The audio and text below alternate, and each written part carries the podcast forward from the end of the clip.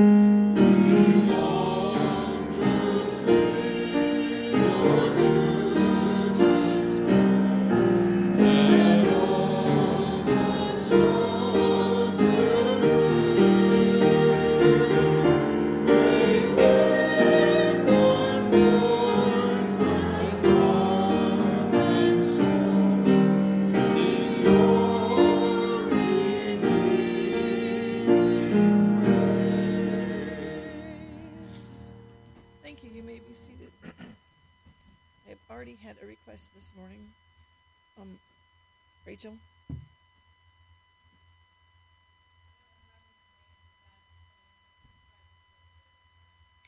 Praise, praise God, praise. four sixty-five in the Trinity. So just because he was playing it this morning? Did not. Marvelous grace of our living Lord.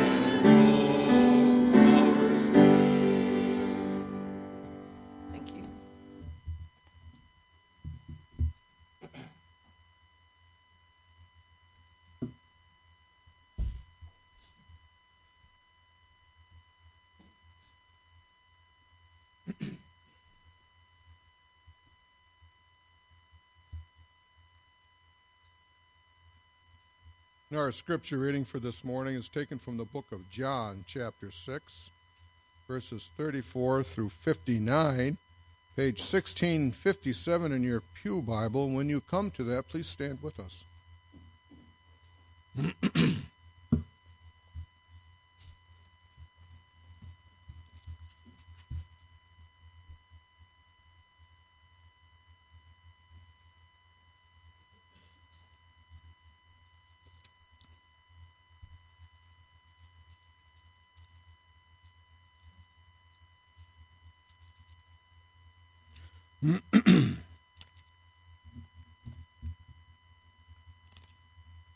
John six, verses thirty-four through fifty-nine. Sir, they said, from now on give us this bread.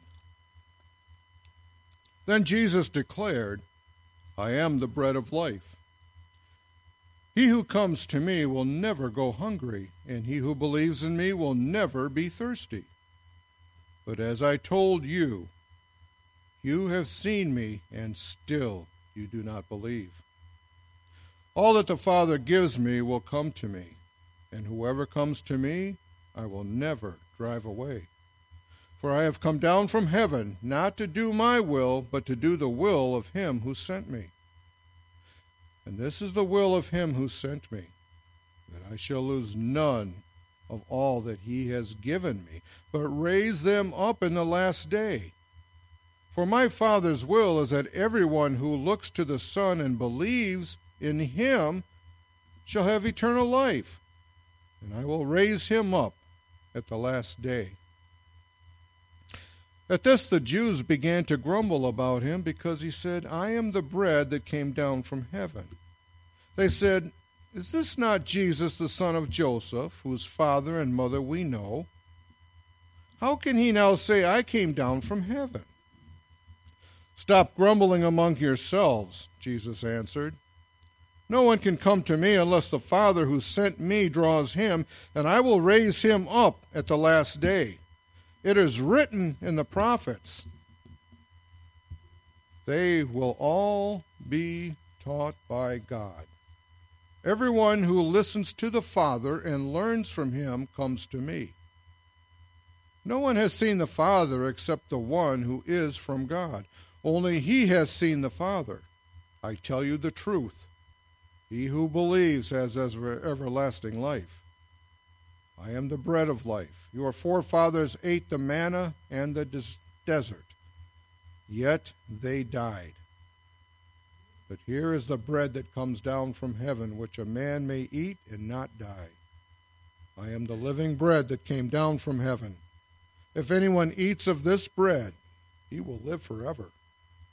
This bread is my flesh, which I will give for the life of the world. Then the Jews began to argue sharply amongst themselves, How can this man give us his flesh to eat? Jesus said to them, I tell you the truth, unless you eat the flesh of the Son of Man and drink his blood, you have no life in you. Whoever eats my flesh and drinks my blood has eternal life, and I will raise him up at the last day. For my flesh is real food and my blood is real drink. Whoever eats my flesh and drinks my blood remains in me and I in him. Just as the living Father sent me and I live because of the Father, so the one who feeds on me will live because of me. This is the bread that came down from heaven. Your forefathers ate manna and died, but he who feeds on this bread will live forever. He said this while teaching in the synagogue of Capernaum. Father in heaven, may you use these words to pierce the heart of the lost, that you may infect their soul with righteousness and godliness, and that they be drawn to the cross. Have it be your will, Lord, that not only this is for the, the good of them and to your glory, but, Lord, for those of us that are in your, your grasp, that are yours, Lord, we be refreshed by this statement. These words are a comfort to us. In the name of Christ we ask. Amen.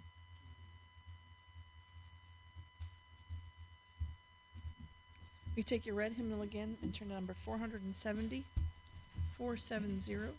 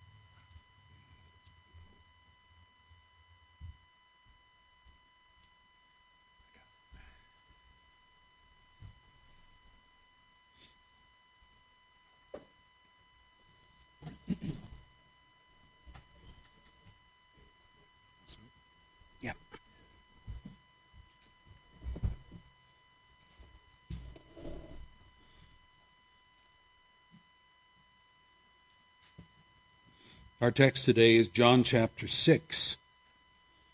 John six.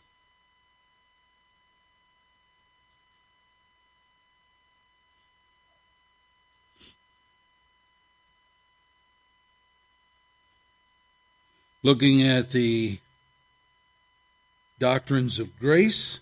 In our last study, we looked at the fact of total depravity, total depravity of the human heart. As Jesus, the Prince of Preachers, began to explain to people who were looking for a free meal ticket that they should seek the food that endures to eternal life, verse twenty-seven. And immediately these people began to exhibit their carnality and self-righteousness and arrogance and their ignorance and their blindness. In other words, their total inability to respond aright to the teachings of the Lord. We saw as well the doctrine of sovereign grace in terms of sovereign election. Jesus told this group of followers point blank, "As I told you, you have seen me, and still you do not believe. All that the Father gives me will come to me." Verse thirty-six, verse thirty-seven. So election is the free and sovereign choice of God the Father to save some sinners. And we learn that the basis of God's choice is not, it is not his foreknowledge in the mere sense of premonition, but foreknowledge in the sense of foreknowing exactly what he himself has ordained. God does not know merely what is possible, only what is certain can be known. And his foreordination has determined that God knows all. Secondly, we learn that election is eternal in origin, before the creation of the world. By decree, God fixed the number of the elect, wrote their names in the Lamb's Book of Life. That's unbelievable. Slew the Lamb of God for their sins, also recorded in the Old Testament, and prepared a kingdom for the elect to inherit. We saw in the principle of representation that as in Adam all men die, so in Christ all will be made alive. That is, those who are in Christ will be made alive. First Corinthians fifteen and verse twenty-two. Now today, I'm going to teach on the doctrine of effectual calling, another of the doctrines of grace. Once again, we return to this discourse of Jesus in John six. Before I begin, I think it's fair to say that every doctrine of grace is taught by Jesus in John chapter six. They're all here. Just do a quick review. Total inability, verse forty-four. No one can come, referring, coming to him. Unconditional election of God, the Father, verse thirty-seven. All that the Father gives me will come to me. Particular redemption, verse fifty-one, speaking of himself as the bread from heaven. This bread is my flesh, which I give for the life of the world. and world here does not mean universalism, as is clear from verse thirty-three, verse thirty-five, verse fifty-three, and following. It's the world of believers. Number four, irresistible grace, or what we're calling effectual calling. And I'm going to be addressing that today. But it's verse forty-four and verse sixty-five, which, like I said, I'm about to address. And finally, perseverance of the saints is in this chapter well, as well, both in its preservation aspect. Jesus repeatedly says that he will never drive away or lose anyone who believes in him. That's a great promise. Verse thirty-seven, verse thirty-nine, verse forty, verse forty-four. He, he really hammers on that. And perseverance in its charge to us to continue on in holiness. That is repeated charges to believe in Christ, to eat and drink of him, to learn from the Father about him. Verse forty-five. So it's a partnership. He, God is persevering with us, and we're to persevere with him. So this is truly a remarkable passage of Scripture, and anything I've done with it today is rudimentary at best, so I commend it to your diligent digging, because it is a gold mine of spiritual treasures, and I'm just kind of scratching the surface. So what effect does gospel or does the gospel have on people? This has to do with the effectual calling. The power of the gospel is in effectual calling. What do we mean by effectual calling? Well, let's just take the word effectual. If something is effectual, it means it works.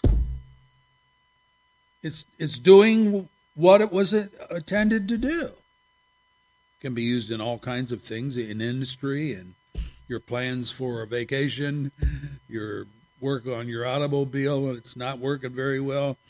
If it's effectual, what, what you've done, it means what you've done works. It solves the problem. So when we're talking in the area of spiritual things, whatever God calls, whatever he determines will be effectual. It works. It accomplishes his will. In this text of Scripture, we saw that Jesus was confronted with a group of carnal food seekers who were looking for another free meal. These were self-righteous people who believed that they could do whatever works God required. Verse twenty-eight, just tell us, Mister Jesus, what you want us to do. I'm sure we can do it. We just don't know what you want us to do, but if you tell us, we'll pull it off. That was their attitude. They were arrogant people who demanded to see Christ's credentials for his claims, verse thirty, verse thirty-one. And finally, they were ignorant and blind people who appeared to be tuning into Jesus' teaching. Uh, uh, they appeared that way. Verse thirty-four, but who in the end were found grumbling about his teaching and denying his true identity. Verse forty-one, verse forty-two. So watch out for people who just mouth things in terms of their association with Christ. By the way, if you go on T V and you look at any of the T V preachers, you'll see a lot of this mouthing, what they believe, and so forth.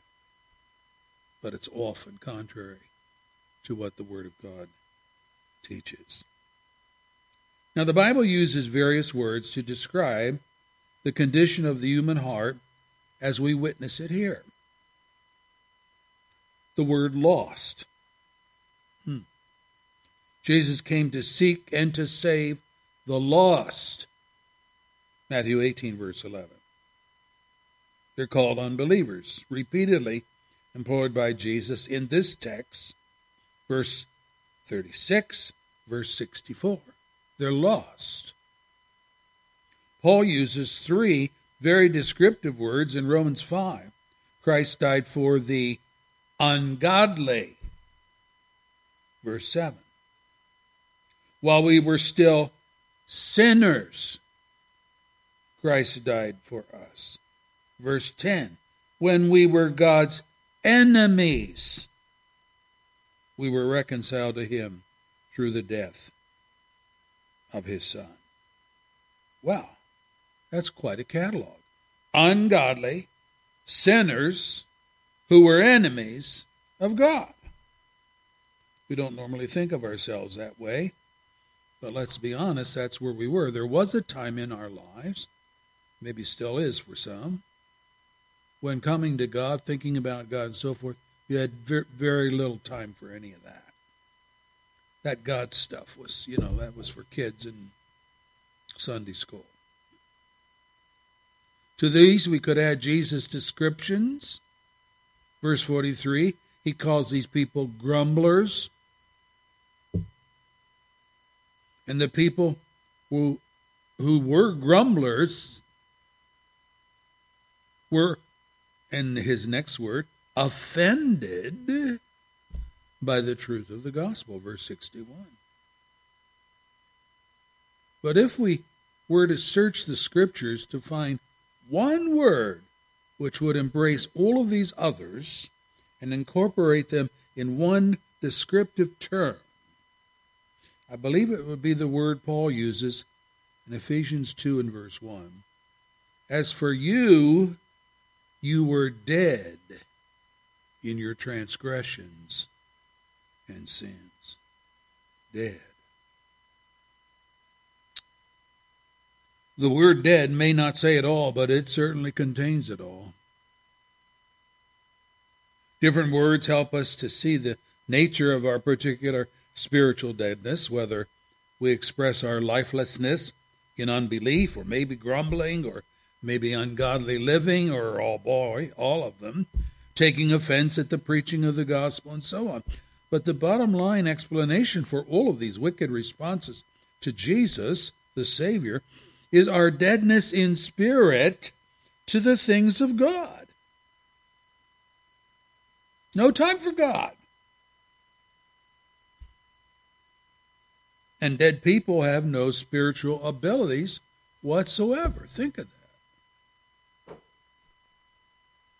This is a hard pill to swallow for many people. They will protest that, hey, we are very much alive. They think that they live and breathe and work and play. That proves that they're alive. They think and act and plan and execute those plans. We're alive. We're doing live things. In fact, in Ephesians two passage cited earlier, where Paul uses the term dead in transgressions and sins, he goes on to say, in which you used to live. So there's some living going on here while he's using the word dead. What is this? Well, what follows is a barrage of action words describing their life following the way of the world. Verse two, verse three, all of us lived, his word not mine, all of us lived among the disobedient, gratifying the cravings of our sinful nature.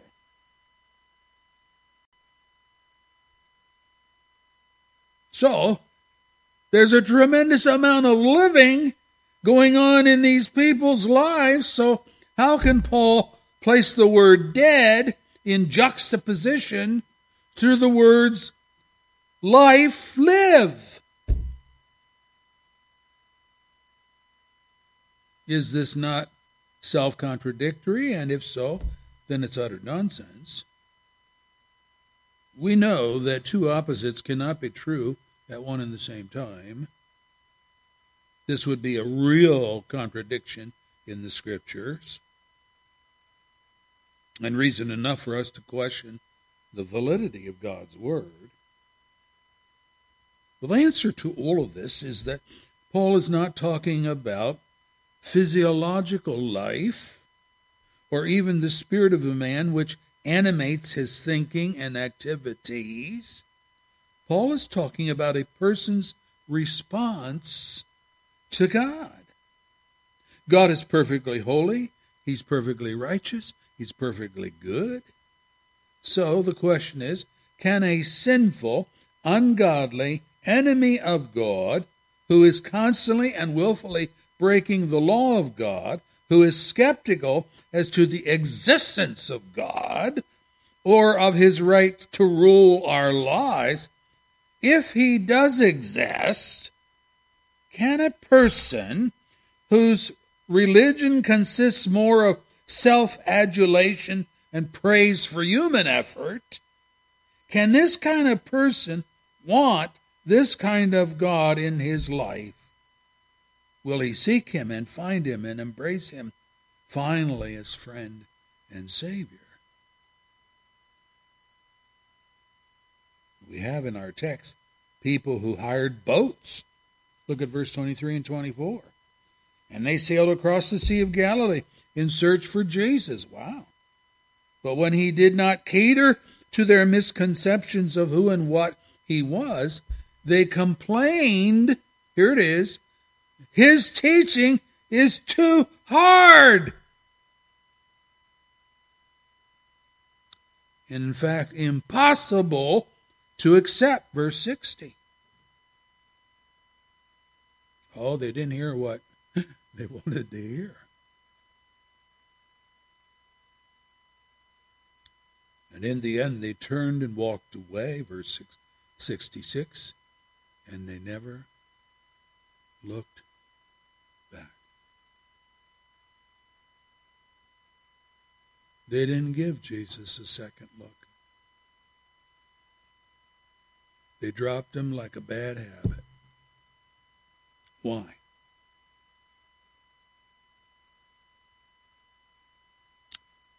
There was no faith. There was no belief in their heart for the truth that he was teaching. And this is certainly true. Okay, but why didn't they believe? What's the barrier? Is it a matter of them not receiving the right information? Is that why they concluded that Jesus was Mary and Joseph's son instead of God the Father's son? Verse forty-two. Didn't they know about the prophecies of the Messiah to be born in Bethlehem? Didn't they know about Mary and Joseph's trip there while Mary was pregnant in the days of the census? Is there, is there some defect in their study habits? John five, verse thirty-nine, Jesus said to this same group of people, you diligently, diligently study the Scriptures because you think that by them you possess eternal life. These are the Scriptures that testify about me, yet you refuse to come to me to have life. Wow.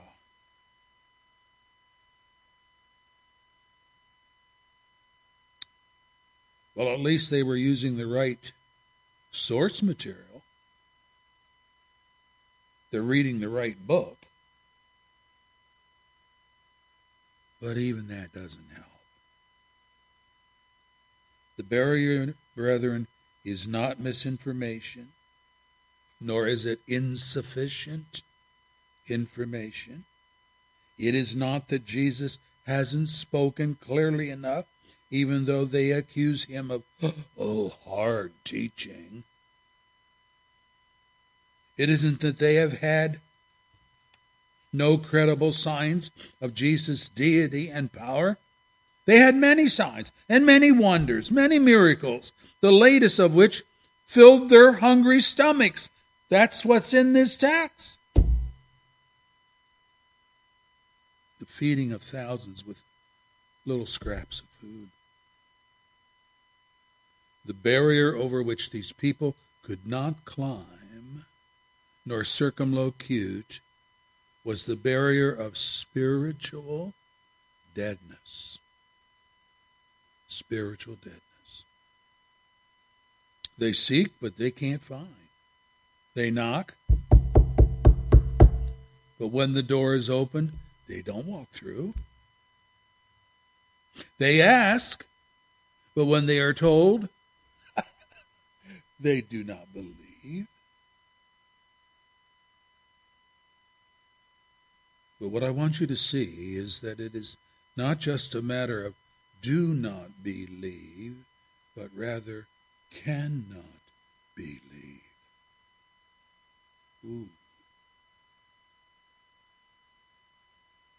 Jesus himself acknowledges this in our text. Look at verse forty-four.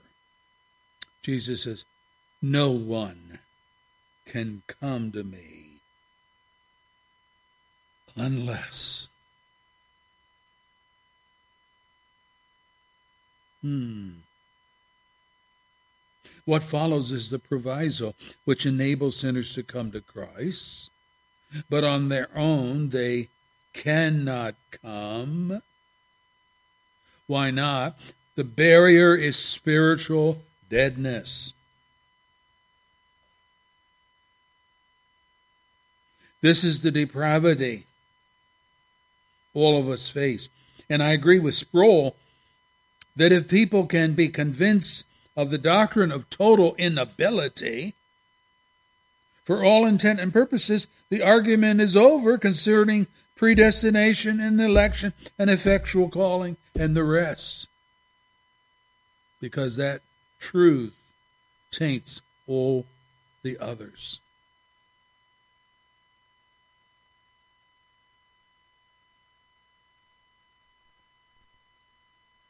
And secondly, it is the doctrine of effectual calling which addresses the problem of man's spiritual inability, his deadness to spiritual matters. It's this doctrine which Jesus referred to when he observed the unbelief of his hearers, the grumbling, the arguing of their conversations, their failure to respond to his teaching by coming to him for his for life eternal. He says, "Stop grumbling among yourselves. No one can come to me unless the Father who sent me draws him, and I will raise him up at the last day." Verse forty-three, verse forty-four. How in the world are we going to get dead people to respond properly to the gospel? Dead people can't respond to anything. We've all heard the same lame analogies which some preachers use to explain how people must choose Christ as their personal Savior. They say something like this: "Picture a man," we are told, "who has been diagnosed with a fatal disease. But though the disease is fatal, there is hope, because the doctors have a healing medicine, which, if ingested, will in fact kill the cancer and save the man's life. All that man has to do," here it comes, "is reach out and take the medicine. I mean, it's right there at the bedside. It's free. It's powerful. One dose will do the trick. But if he will not take the medicine, yeah, then he will perish."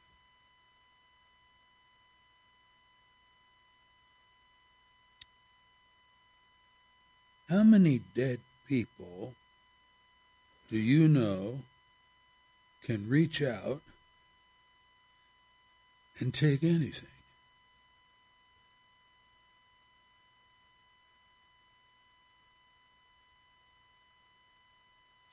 Of course, Christ and his saving work is the powerful dose of medicine in this scenario, and the taking of the medicine is seen as the response of the will as one believes what the doctors, the ministers, have told them, and reach out for the medicine that's on the table And in this scenario, the sinner is seen as, well, yeah, he's very, very ill.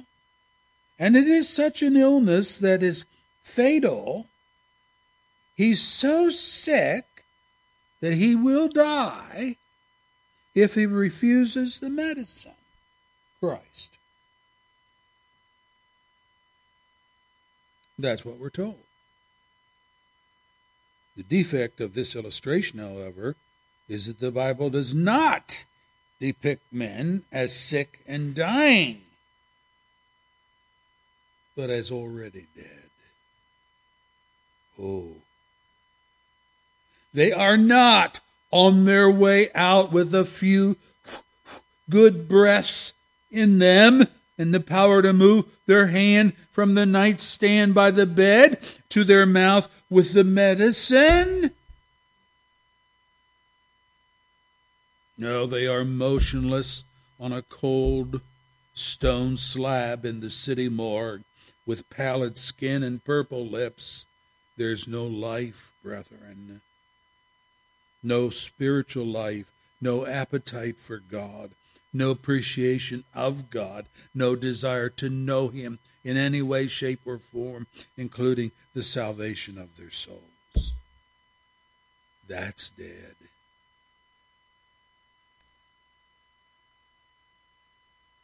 People who have invented this scenario and others like them, which depict man as sick and dying, but not totally dead, do so believing that in stressing the choice of sinners to take the medicine or not, they somehow protect God from being charged with injustice in the condemnation of sinners. They say something like this, and I'm sure you've heard this. God did all that He could do.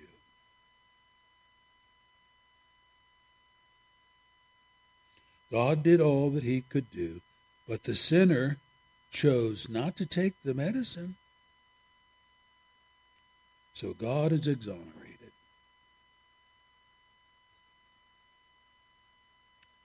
Brethren, God doesn't need to be exonerated by men for His actions. He judges us, not we, Him. But even more serious is the monstrous teaching which surfaces when men say, God did all that He could do, uh, but.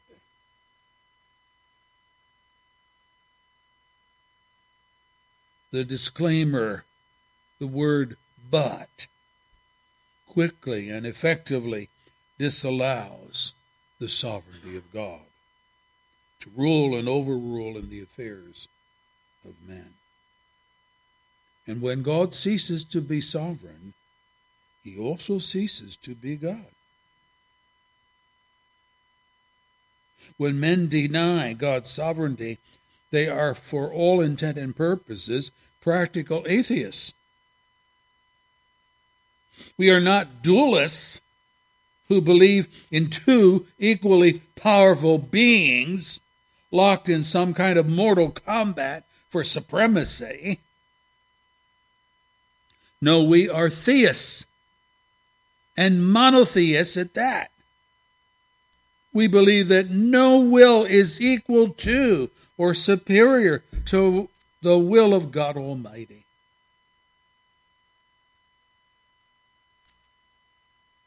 And another and perhaps more subtle reason why people hold to the sick and dying scenario view of man is to preserve the will of man, thus his dignity, to make his own choices. They believe that this is the only way to refute any charge of coercion from man's actions of faith and repentance, and to preserve human responsibility. I mean, if man can't do what God commands him to do, if he can't believe in Jesus when presented with the gospel, then he's no longer responsible. And if he's not responsible, He cannot be justly condemned for disobedience.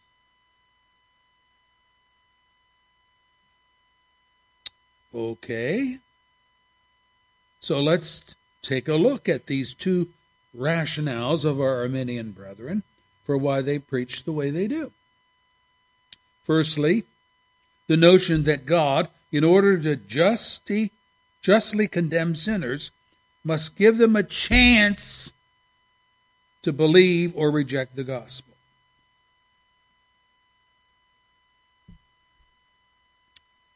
Let me ask, where in all the Bible does it ever say that God is obligated to show mercy to people who are willfully opposed to his commands, actively hostile to his will, enemies against him and his decrees as, as king, transgressors and breakers of his law, ungodly and defiant in their lifestyle, and grumblers and objectors to his teaching? Where do we find that anywhere in the entire Bible? I mean, if it could be shown that God were somehow the author of such sin, then the argument would be valid. But nowhere in the Bible is God depicted as the author of sin. Rather, Adam and Eve, by their own free choice, opted to believe the lie of Satan and to take of the forbidden tree. Did God permit this to happen? Yes. Could he have stopped it? Yes. That he chose not to stop it does not make God the author of sin. His part in this is righteous and good. It's our part that's the wicked part and the evil part. Man used his free will to defy God and to believe Satan. Since God did not refuse to create mankind, even though he knew he would fall into sin, how is that unloving on God's part? Did he not also determine to save a people, his elect, from their sin? Was it less than love which prompted God to send his Son to the cross for the redemption of his people? I return to my original question.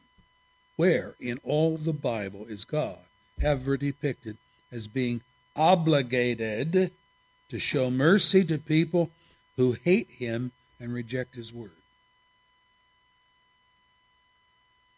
Must God love everyone with saving grace in order to be a loving God? Must all men be placed on equal footing before God in order for justice to occur? Brethren, the moment we speak of God being obligated to love all men equally, then grace is no longer grace. Think about it. The very essence of grace is that it is unmerited favor from God. God may owe people justice, but never does he owe them mercy. In his own words, he says, "I will have mercy on whom I have mercy, and I will have compassion on whom I have compassion." Romans nine, verse fifteen. Neither mercy nor love towards sinners is an obligation of God. This being so, the notion that all men must be given a chance to believe the gospel in order for God to be just in his condemnation of sinners, that is completely unfounded. And I can hear the cries, "Unfair, unfair," that some may be thinking. But what is meant by the charge, unfair? If we mean that all men do not stand on an equal footing before God, then the charge is substantiated. The Bible is clear that Israel was chosen as God's holy nation. Think about this. While Canaan, Moab, and e- Egypt, there's three nations, they were all passed over by God. Christ opened Saul's blind eyes, but left the other par- Pharisees perish in their blindness.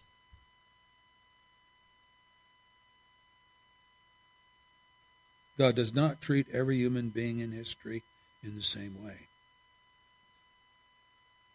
But if we mean by unfair, unjust, then we're dealing with another matter. If the Bible is true when it declares that all have sinned, all fall short of the glory of God, what is wrong with God choosing whom he wills to receive mercy and grace?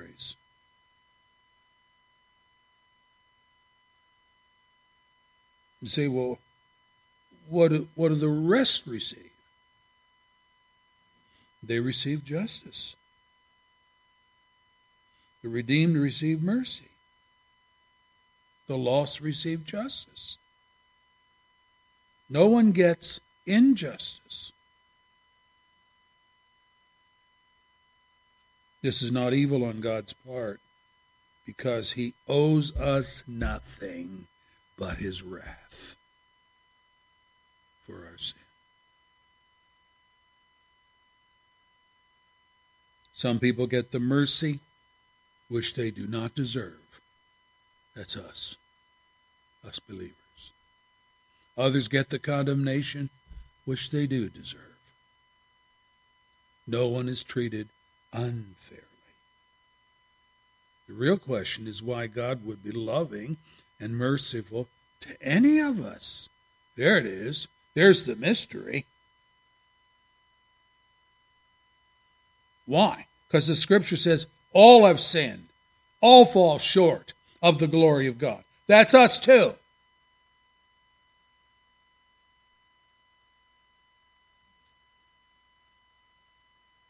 So the anomaly is this. If all includes us too, why do we get mercy?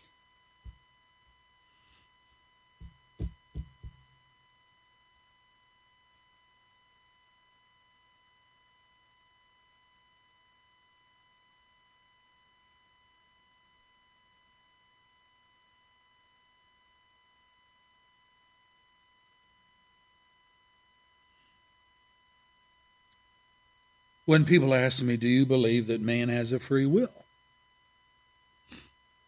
I answer, yes. I believe that man does act freely with regard to his conduct, even in the choices he makes concerning his eternal future. Throughout our text, Jesus repeatedly points to these people willful decisions to resist his teaching. Look at verse thirty-six.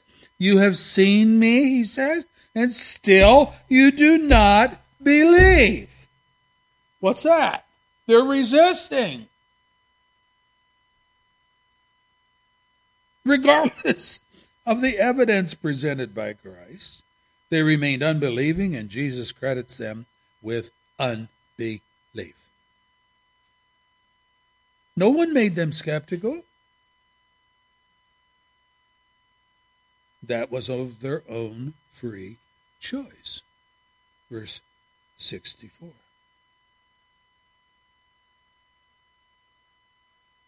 What I'm saying is that God's sovereignty does not negate human freedom.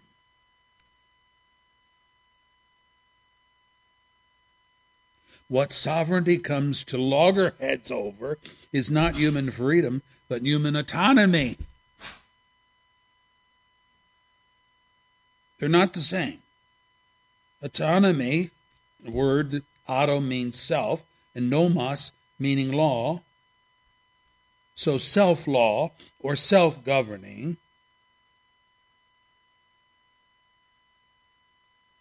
means to have to give an answer to no one.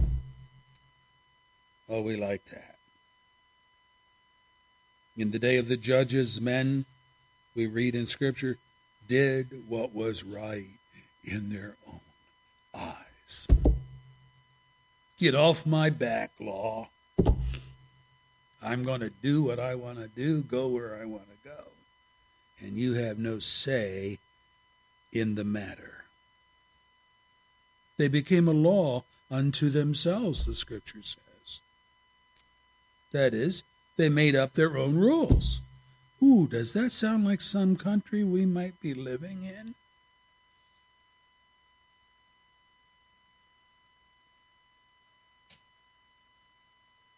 And this is where the battle line is drawn. It is impossible to have a sovereign God with an autonomous man. One does not have to be autonomous to be free in one's choices. Autonomous means absolute freedom. Man is free, yes, but his freedom is always less than God's. God, because he is sovereign, places restrictions upon our freedom, laws by which I am to live. And if I disobey, he has every right to strike me dead for disobedience. God is free, I am free, but God is more free than I shall ever be, because he's the sovereign creator.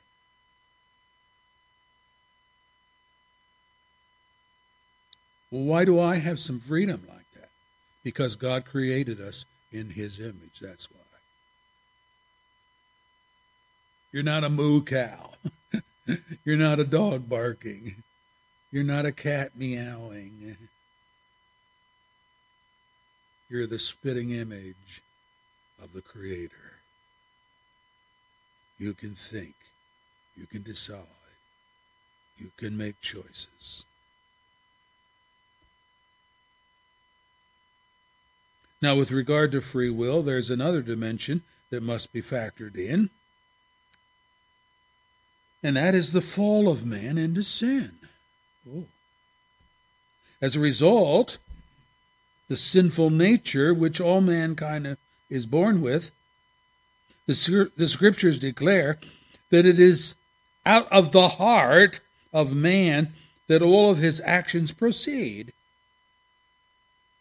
Jesus spoke a number of times about making the tree good. If one expected it to produce good fruit.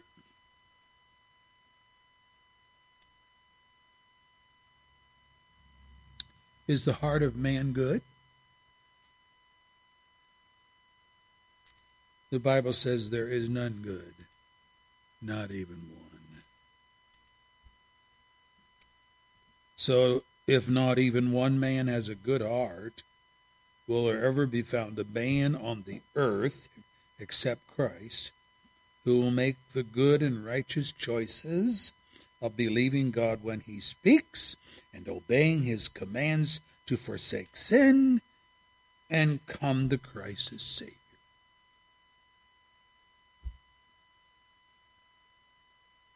The doctrine of effectual calling addresses this very issue. This is why Jesus said, "No one can come to me unless the Father who sent me draws him." The interpretation of this drawing of the Father is given in verse sixty-five.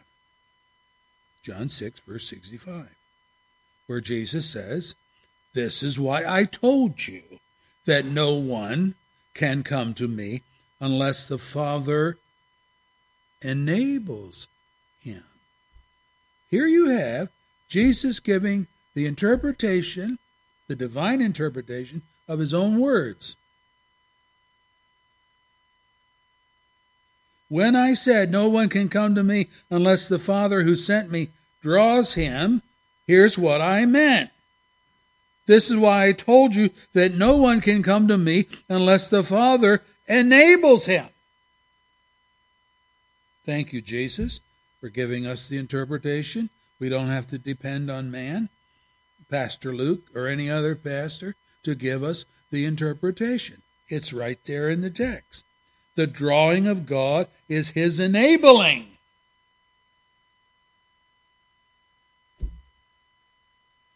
And the words in these two verses are not the same. Draw is a Greek word, which the uh, the Greek dictionary defines as to compel by irresistible force. Ooh, I didn't know that. Now you know. To compel somebody by irresistible force. That's a far cry from the explanation of many that it simply means that, well, you, God woos the sinner to come to Christ. And I'll tell you what, he, he does more than woo us.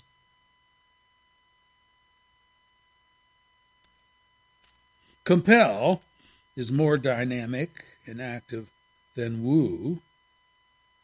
So I like that word. That's good. The other word he uses in verse sixty-five is a Greek word. Give. Yeah. But it's used in the wide application including bestow or grant or bring forth. Since verse sixty-five is an explanation of the Lord in verse forty-four, it follows that the Father's compulsion to come to Christ is what has bestowed on the believing disciples, and that compulsion is in fact their enabling.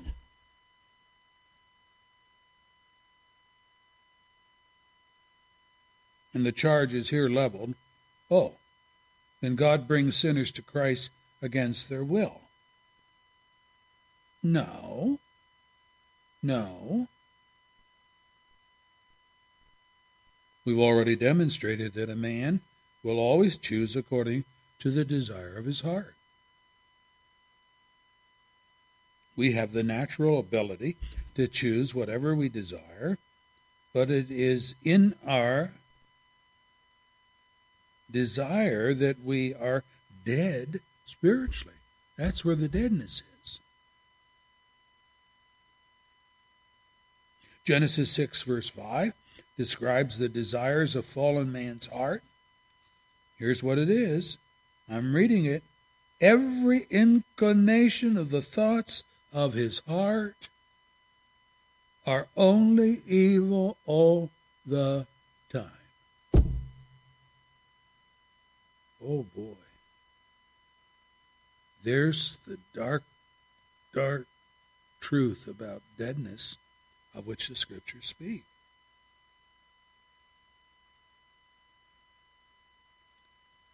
In effectual calling, a new heart is given by God. The dead, stony heart is removed, and a living, beating heart that now desires God is implanted in its place. So, well, where do you get that? Well, it's in the scriptures. Let me read it for you. Ezekiel chapter thirty-six, verse twenty-six and following. I will give you a new heart, says God. I will put a new spirit in you. I will remove you from, from you your heart of stone. That's the dead heart. And give you a heart of flesh. There's the live heart. And I will put my spirit in you and move you to follow my decrees and to keep my laws. What a difference. Wow.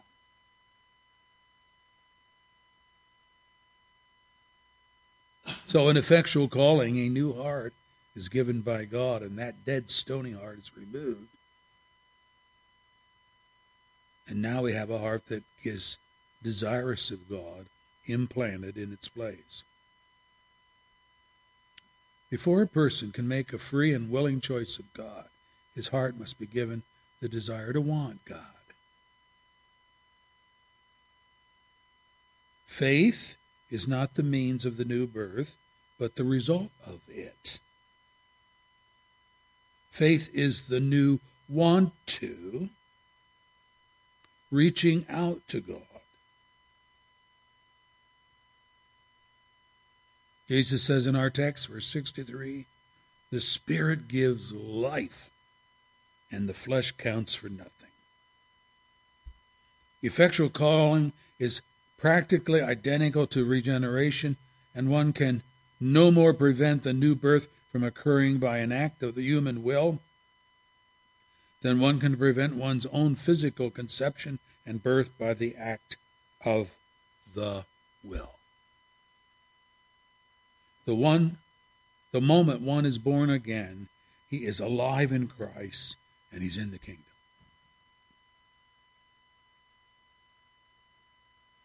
So, well, what does that mean? It means that we do not believe and then come alive. No, we are made alive, and then we believe.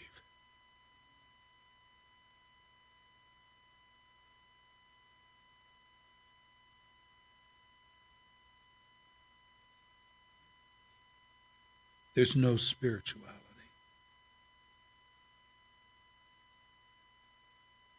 In a dead heart. There are no correct decisions without the Holy Spirit.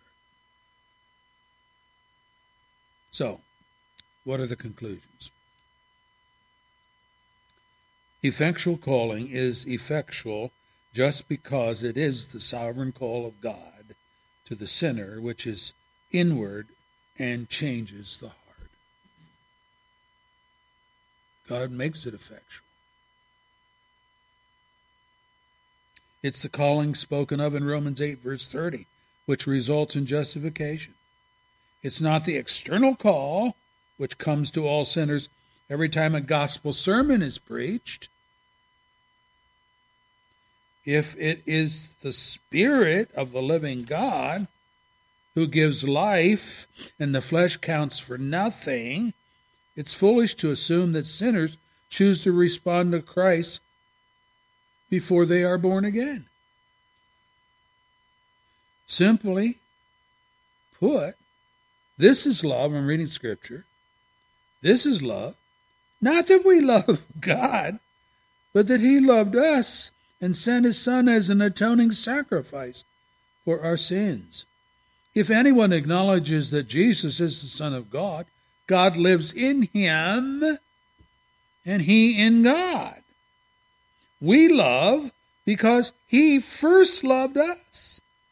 First John four, verse ten and following. The problem of Jesus' audience was their unbelief and denial of His sonship. Verse forty-one forty-two of our text in John six. They were dead spiritually. God had not taken up residency in their heart.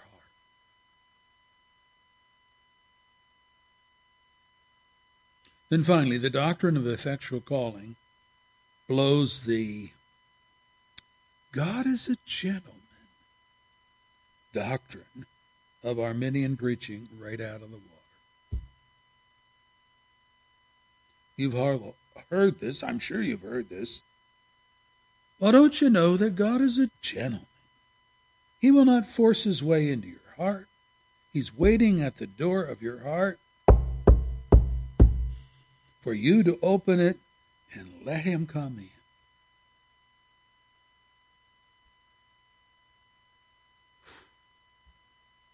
What an anemic and paltry portrayal of God that is. Poor comfort to the man in hell who I'm sure would have preferred a little compulsion by God to deliver him from the consequences of his sin.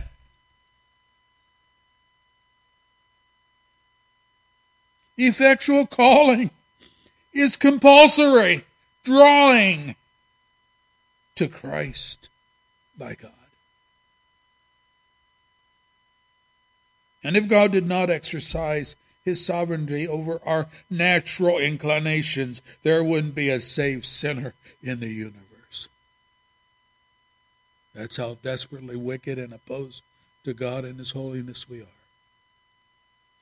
You know, that's what it means to be dead to God.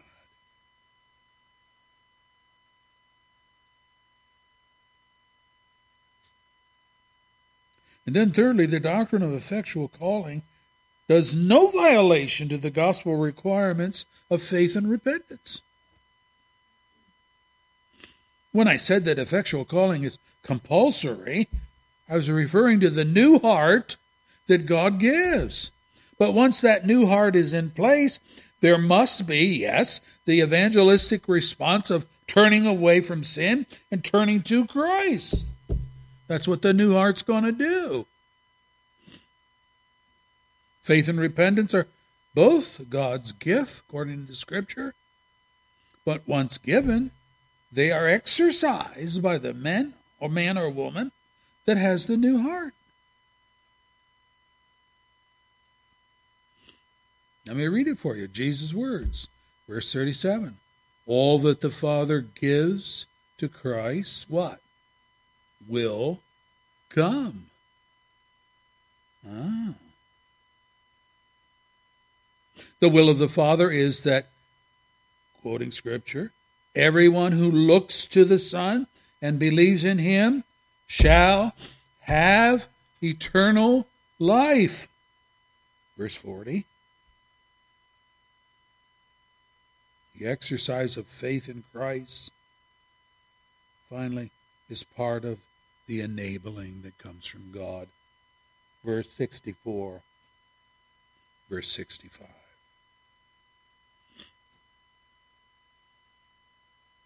And then finally, effectual calling demonstrates that salvation is not simply a possibility provided to sinners, but it is a, procure, a procurement based on the unalterable will of our sovereign. He's not dangling possibilities in front of people. Wouldn't you like this carrot? It's so tasty. It's for you if you want it. Who wants it? Nobody. Nobody wants it. The sinful heart doesn't want God.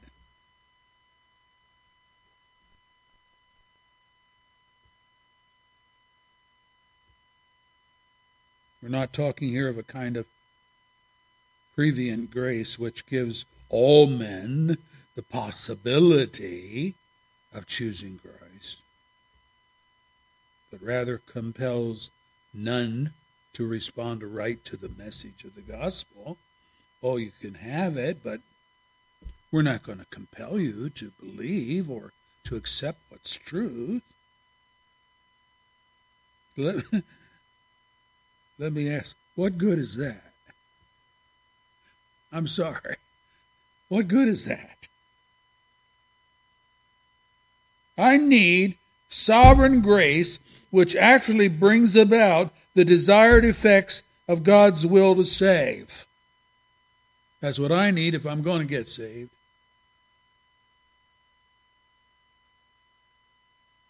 Sproul put it this way, without regeneration, no one will ever come to Christ. With regeneration, no one will ever reject him. God's saving grace affects what he intends to be affected by it.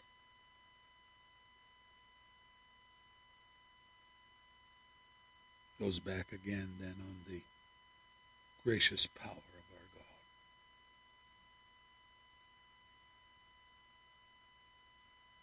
Brethren, that's the gospel.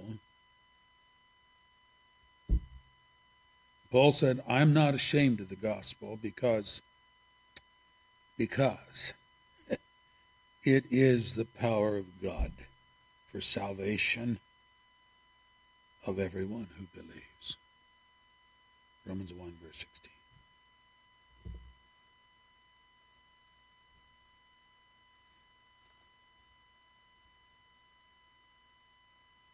the reason the call of salvation, call to salvation is effective is because of God. And I like so much that he's not dangling a carrot in front of us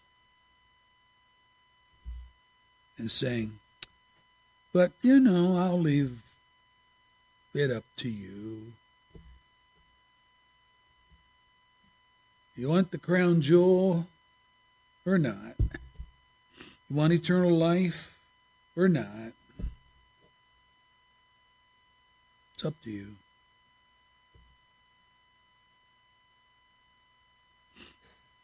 No, it's up to him. It's up to him. And granted, in him, doing his work in us, he is going to grant us faith and grant us repentance and forgiveness and all of the graces necessary to reach out and grab hold of Christ and Christ alone.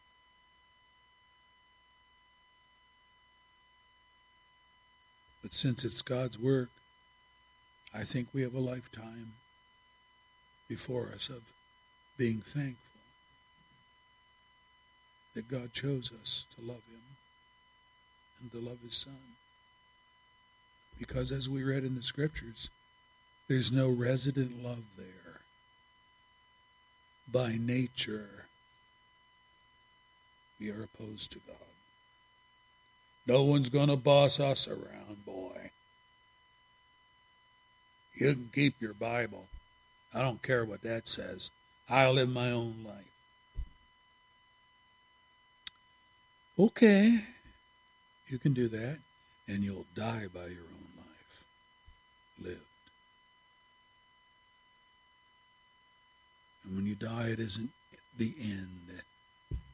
It's only the beginning. For the Scripture says it is appointed unto men to die once, but afterwards to face judgment.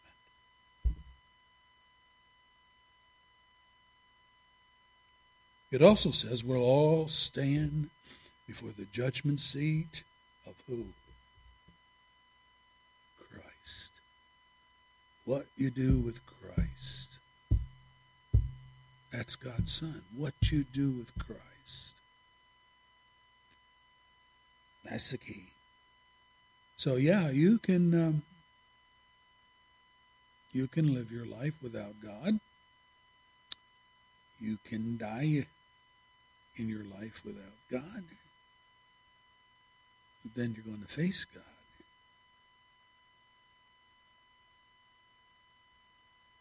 And his question will be, what have you done with my Son, Jesus, who shed his blood for sinners, but you would have none of it? Depart from me, you workers of iniquity. Lord, please send your Holy Spirit upon us. Teach us something of ourselves. May we take a good, long look into the mirror of God's Word and see ourselves as you see us, so that we might repent of what is there displayed. Mostly we think we're pretty good. We get into that uh, self-centered, well, I'm not a murderer, well, I am not a fornicator, well, I didn't steal from anybody, well, and we start to justify ourselves as though we are exempt from the other people in the category of human being.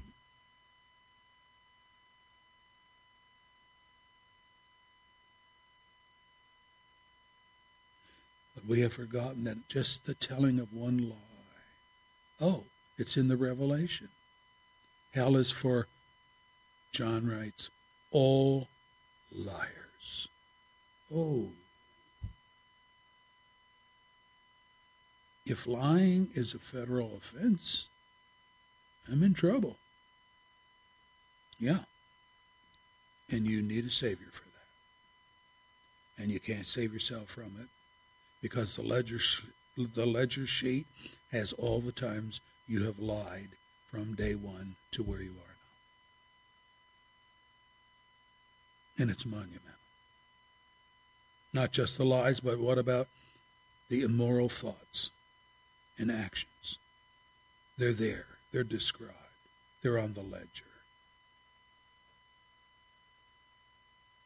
When I stand before the judgment seat of Christ, I want the judge to be my lawyer.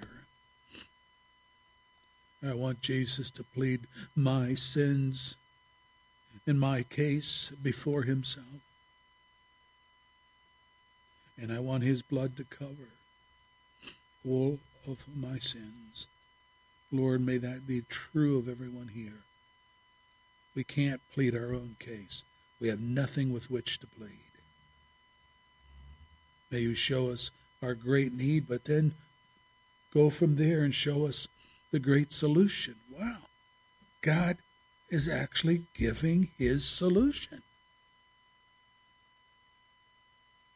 Pray that we'll accept it. For your glory, for our good, we pray these things. Amen.